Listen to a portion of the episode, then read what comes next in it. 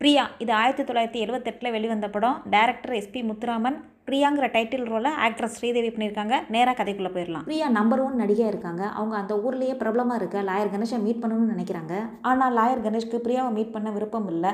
போனோம்னா என் வீட்டு நாய்க்குட்டியை காணா கண்டுபிடிச்சி கொடுங்கன்னு சொல்லுவாங்க அப்படின்னு அவர் அவாய்ட் பண்ணுறாரு ஆனால் லாயரோட அசிஸ்டண்ட்டு நீங்கள் கண்டிப்பாக பிரியாவை மீட் பண்ணணும்னு ஃபோர்ஸ் பண்ணுறாரு சரின்னு லாயரும் பிரியாவை மீட் பண்ண போகிறாரு பிரியாவை ஷூட்டிங் ஸ்பாட்டில் சந்திக்கிறார் லாயர் கணேஷ். பிரியா தன்னுடைய கஷ்டத்தை மறைமுகமாக சொல்லி அழுகுறாங்க. இதை பார்த்தோன்னே அவருக்கு ரொம்ப வேதனை ஆயிருது அதே நேரத்தில் பிரியா நான் இங்கே எதுவும் சொல்ல முடியாது. அடுத்த வாரம் நான் சிங்கப்பூர் ஷூட்டிங் போகிறேன் நீங்கள் என்னோட வந்தால் என்னுடைய பிரச்சனைகளுக்கெல்லாம் முடிவு ஏற்படும். நீங்கள் என்னோட வாங்கன்னு ஃபோர்ஸ் பண்ணுறாங்க லாயர் கணேஷும் அதை ஒத்துக்கிறாரு. லாயர் கணேஷ் தன்னுடைய ஆஃபீஸ்க்கு வந்தோடனே பிரியா ஏதோ பெரிய ஆபத்தில் இருக்கா? அவருடைய மொத்த டீட்டெயில் வேணும் அப்படின்னு தன்னுடைய அசிஸ்டண்ட்டை கேட்குறாரு அசிஸ்டண்ட்டும் சொல்ல ஆரம்பிக்கிறாரு. பிரியாவோட உண்மையான பேர் செங்கமலா. பிரியாவுக்கு ஒரே ஒரு தாய்மாமன் தான். அவன் பேர் காளிமுத்து. அவன் தான் பிரியாவை கிராமத்துலேருந்து கூட்டிகிட்டு வந்து சினிமாவில் நடிக்க வைக்க முயற்சி பண்ணுறான் ஜனார்தனன் அப்படிங்கிற ஒரு ப்ரொடியூசர் மூலமாக பிரியா அறிமுகப்படுத்தப்பட்டு பெரிய நடிகை ஆயிடுறா பேரு புகழ் லட்ச லட்சமாக சம்பாதிக்க ஆரம்பிச்சிடுறா. ஒரு நாள் பிரியா கிட்ட அவருடைய மாமன் காளிமுத்து மிஸ்பிகே மிஸ்பிஹேவ் பண்ணுறாரு அவர் ரொம்ப வேதனைப்பட்டுக்கிட்டு நான் உனக்கு பொண்ணு மாதிரி அப்படின்னு மாமனை கீழே தள்ளி விட்டுட்டு ப்ரொடியூசர் ஜனாதன் வீட்டுக்கு அடைக்கலாம் தேடி வந்துடுறா. பிரியாவோட மாமாவை கூப்பிட்டு ஜனாதன் சத்தம் போடுறாரு. அதுக்கு அவன் நான் தான் பிரியாவை வளர்த்தேன். நான் இல்லைன்னா அவள் அஞ்சுக்கும் பத்துக்கும் பிச்சை எடுத்துட்டு இருப்பா அப்படின்னு சொல்கிறான் உடனே ஜனாதன் அவளை வளர்த்ததுக்கு இந்தான்னு சொல்லி ஒரு ஐம்பதாயிரம் ரூபாய் கையில் கொடுத்து இனிமேல் நீ பிரியா பக்கமே வரக்கூடாதுன்னு அவனு அனுப்பிச்சு வச்சிடறாரு. பிரியா தன்னுடைய கஸ்டடியில் இருக்கனால ஜனாதன் பிரியா கிட்ட நிறைய பேப்பரில் கையெழுத்து வாங்கிறாரு. சில வெத்து பேப்பர்லையும் கையெழுத்து வாங்கிறாரு. அவருடைய படத்தில் அஞ்சு வருஷத்துக்கு நடிக்கணுங்கிற கான்ட்ராக்டையும் போட்டுறாரு. அதோட பிரியாவோட சொத்துக்கள் ஃபுல்லாக இவர் தான் பார்த்துக்கிட்டு இருக்கிறாரு. நாளைக்கு அப்புறம் பிரியா தான் கூட நடிக்கிற பரத்துங்கிற ஒரு ஆக்டர் லவ் பண்ணுறாங்க ரெண்டு பேரும் சேர்ந்து கல்யாணம் பண்ணிக்கலாம்னு நினைக்கிறாங்க. இதை தெரிஞ்ச ஜனாதனன் நீ அஞ்சு வருஷத்துக்கு என்கிட்ட காண்டாக்ட் போட்டிருக்க. என் படத்தில் நடிச்சு முடிச்ச பிறகு தான் நீ கல்யாணம் பண்ணிக்கணும்னு பிரியாவுக்கு தடை போடுறாரு. இவர்கிட்ட இருந்து எப்படா எஸ்கேப் ஆகுறதுன்னு பிரியா யோசிக்கிறாங்க. இதுதான் சார் பிரியாவோட பிரச்சனை அப்படின்னு அந்த அசிஸ்டன்ட் சொல்லி முடிக்கிறான். எப்படியாவது பிரியாவுக்கு ஹெல்ப் பண்ணணும்னு லாயர் கணேஷ் முடிவு பண்ணுறாரு இதுக்கிடையில் ஜனார்தனன் லாயர் கணேஷை பார்க்க வர்றாரு. பிரியா சிங்கப்பூரில் கல்யாணம் பண்ணிடக்கூடாது. நான் சிங்கப்பூர் வர கொஞ்சம் நாள் ஆகும். அது வரைக்கும் நீங்கள் பிரியா கூட சிங்கப்பூர் போய் அவளை பார்த்துக்கணும் அப்படின்னு சொல்லி கேட்டுக்கிறாரு. லாயர் கணேஷும் ஓகே அப்படின்னு சொல்லிடுறாரு. எல்லாரும் சேர்ந்து சிங்கப்பூர் போயிடுறாங்க. இனிமேல் கதை ஃபுல்லாக சிங்கப்பூரில் தான். அப்படியே அந்த சினிமா யூனிட் சிங்கப்பூரில் ஷூட்டிங் எடுத்துக்கிட்டு இருக்கு.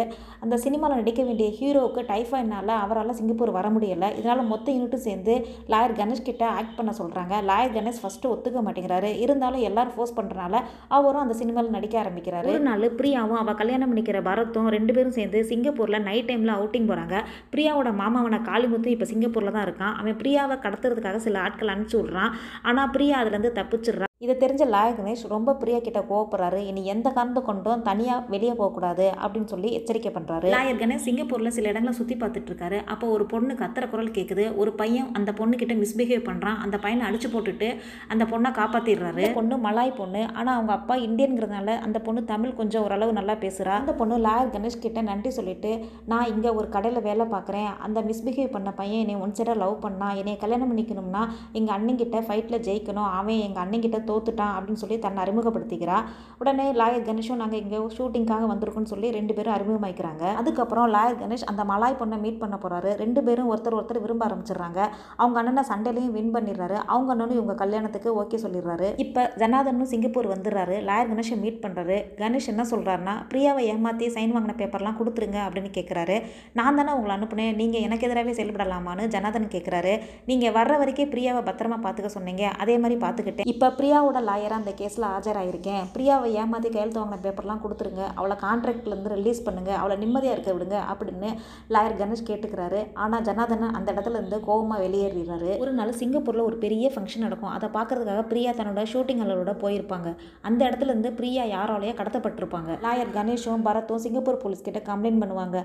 பிரியா கடத்தப்பட்டதில் உங்களுக்கு யார் மேலே சந்தேகம் இருக்கா அப்படின்னு சிங்கப்பூர் போலீஸ் கேட்பாங்க. அதுக்கு பரத் அந்த தாய்மாமனோட மூஞ்சியை ஸ்கெட்ச் பண்ணி கொடுப்பாரு. ஒரு நாள் பரத் பரத்துக்கு ஃபோன் வரும். பிரியா உயிரோட வேணும்னா பத்து லட்சம் டாலர் ரெடி பண்ணுங்க. மீட் பண்ணுற இடத்த அப்புறம் சொல்கிறோம் அப்படின்னு சொல்லி சொல்லுவாங்க. கொஞ்ச நேரம் கழிச்சு இன்ஸ்பெக்டர் கிட்ட இருந்து ஃபோன் வரும். பிரியாவோட பாடி ஒரு இடத்துல இருக்குன்னு சொல்லுவாங்க. எல்லாரும் அலறி அடிச்சுட்டு போவாங்க. பார்த்தா அப்படியே பிரியா காயங்களோட செத்து போன மாதிரி அப்படியே கிடப்பாங்க. எல்லாரும் ரொம்ப வேதனைப்படுவாங்க. ஜனாதனன் லாயர் கணேஷ் கிட்ட பிரியா என் பாதுகாப்பில் இருந்த வரைக்கும் நல்லா இருந்தான் உங்கள் பாதுகாப்புக்கு வந்தோடனே பார்த்தீங்களா அவள் இறந்து போயிட்டா அப்படின்னு அவரை கோவமா அந்த இடத்துல இருந்து போயிடுவார் லாயர் கணேஷ் ஜனாதனை ஃபாலோ பண்ணுவார். பிரியாவுக்கு என்னாச்சு அப்படின்னு ஜனாதனை மிரட்டி கேட்பாரு.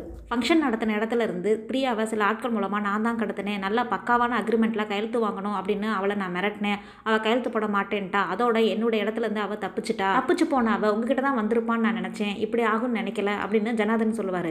சரி பிரியாவை நீங்களும் கொள்ளலைன்னா யார் கொண்டிருப்பா அப்படின்னு லாயர் கணேஷ் கேட்பாரு. ஒருவேளை அவளோட தாய்மாமே காளிமுத்து கொண்டு இருக்க சான்ஸ் இருக்குது அப்படின்னு ஜனாதன் சொல்லுவார். பிரியாவோட மாமாவை லாயர் கணேஷ் தேடி கண்டுபிடிச்சி நாலு அறை விட்டு பிரியாவை வேண்டா கொலை பண்ண அப்படின்னு மிரட்டி கேட்பாரு. பிரியா ஜனாதன் வந்து தப்பிச்சு வரும்போது நானும் என்னுடைய ஆட்களும் பார்த்துட்டோம். பிரியாவை காரில் கடத்தி கொண்டு போயிட்டு இருந்தோம் என்னுடைய ஆட்கள் என்னை அடிச்சுட்டு போட்டு அவங்க பிரியாவை கூட்டிகிட்டு போயிட்டாங்க. பிரியா கொலையான செய்தியை பேப்பரில் பார்த்துட்டு நம்ம சிங்கப்பூர்லேயே இருக்க வேண்டாம் மெட்ராஸ் போயிடலான்னு முடிவு பண்ணேன் அந்த டைமில் தான் நீங்கள் என்னை பிடிச்சிட்டீங்க. எனக்கு அவ்வளோதான் தெரியும் அப்படின்னு சொல்லுவார் அந்த பிரியாவோட மாமா. பிரியாவுக்கு இந்த முடிவு ஆயிடுச்சு அப்படின்னு லாயர் கணேஷும் பரத்தும் வேதனைப்பட்டு நின்றுட்டு இருக்கும்போது ஒரு ஆள் அவங்க பக்கத்தில் வருவான். பிரியாவை பற்றி உங்களுக்கு தெரியுமா? நீங்கள் என் கூட வரணும்.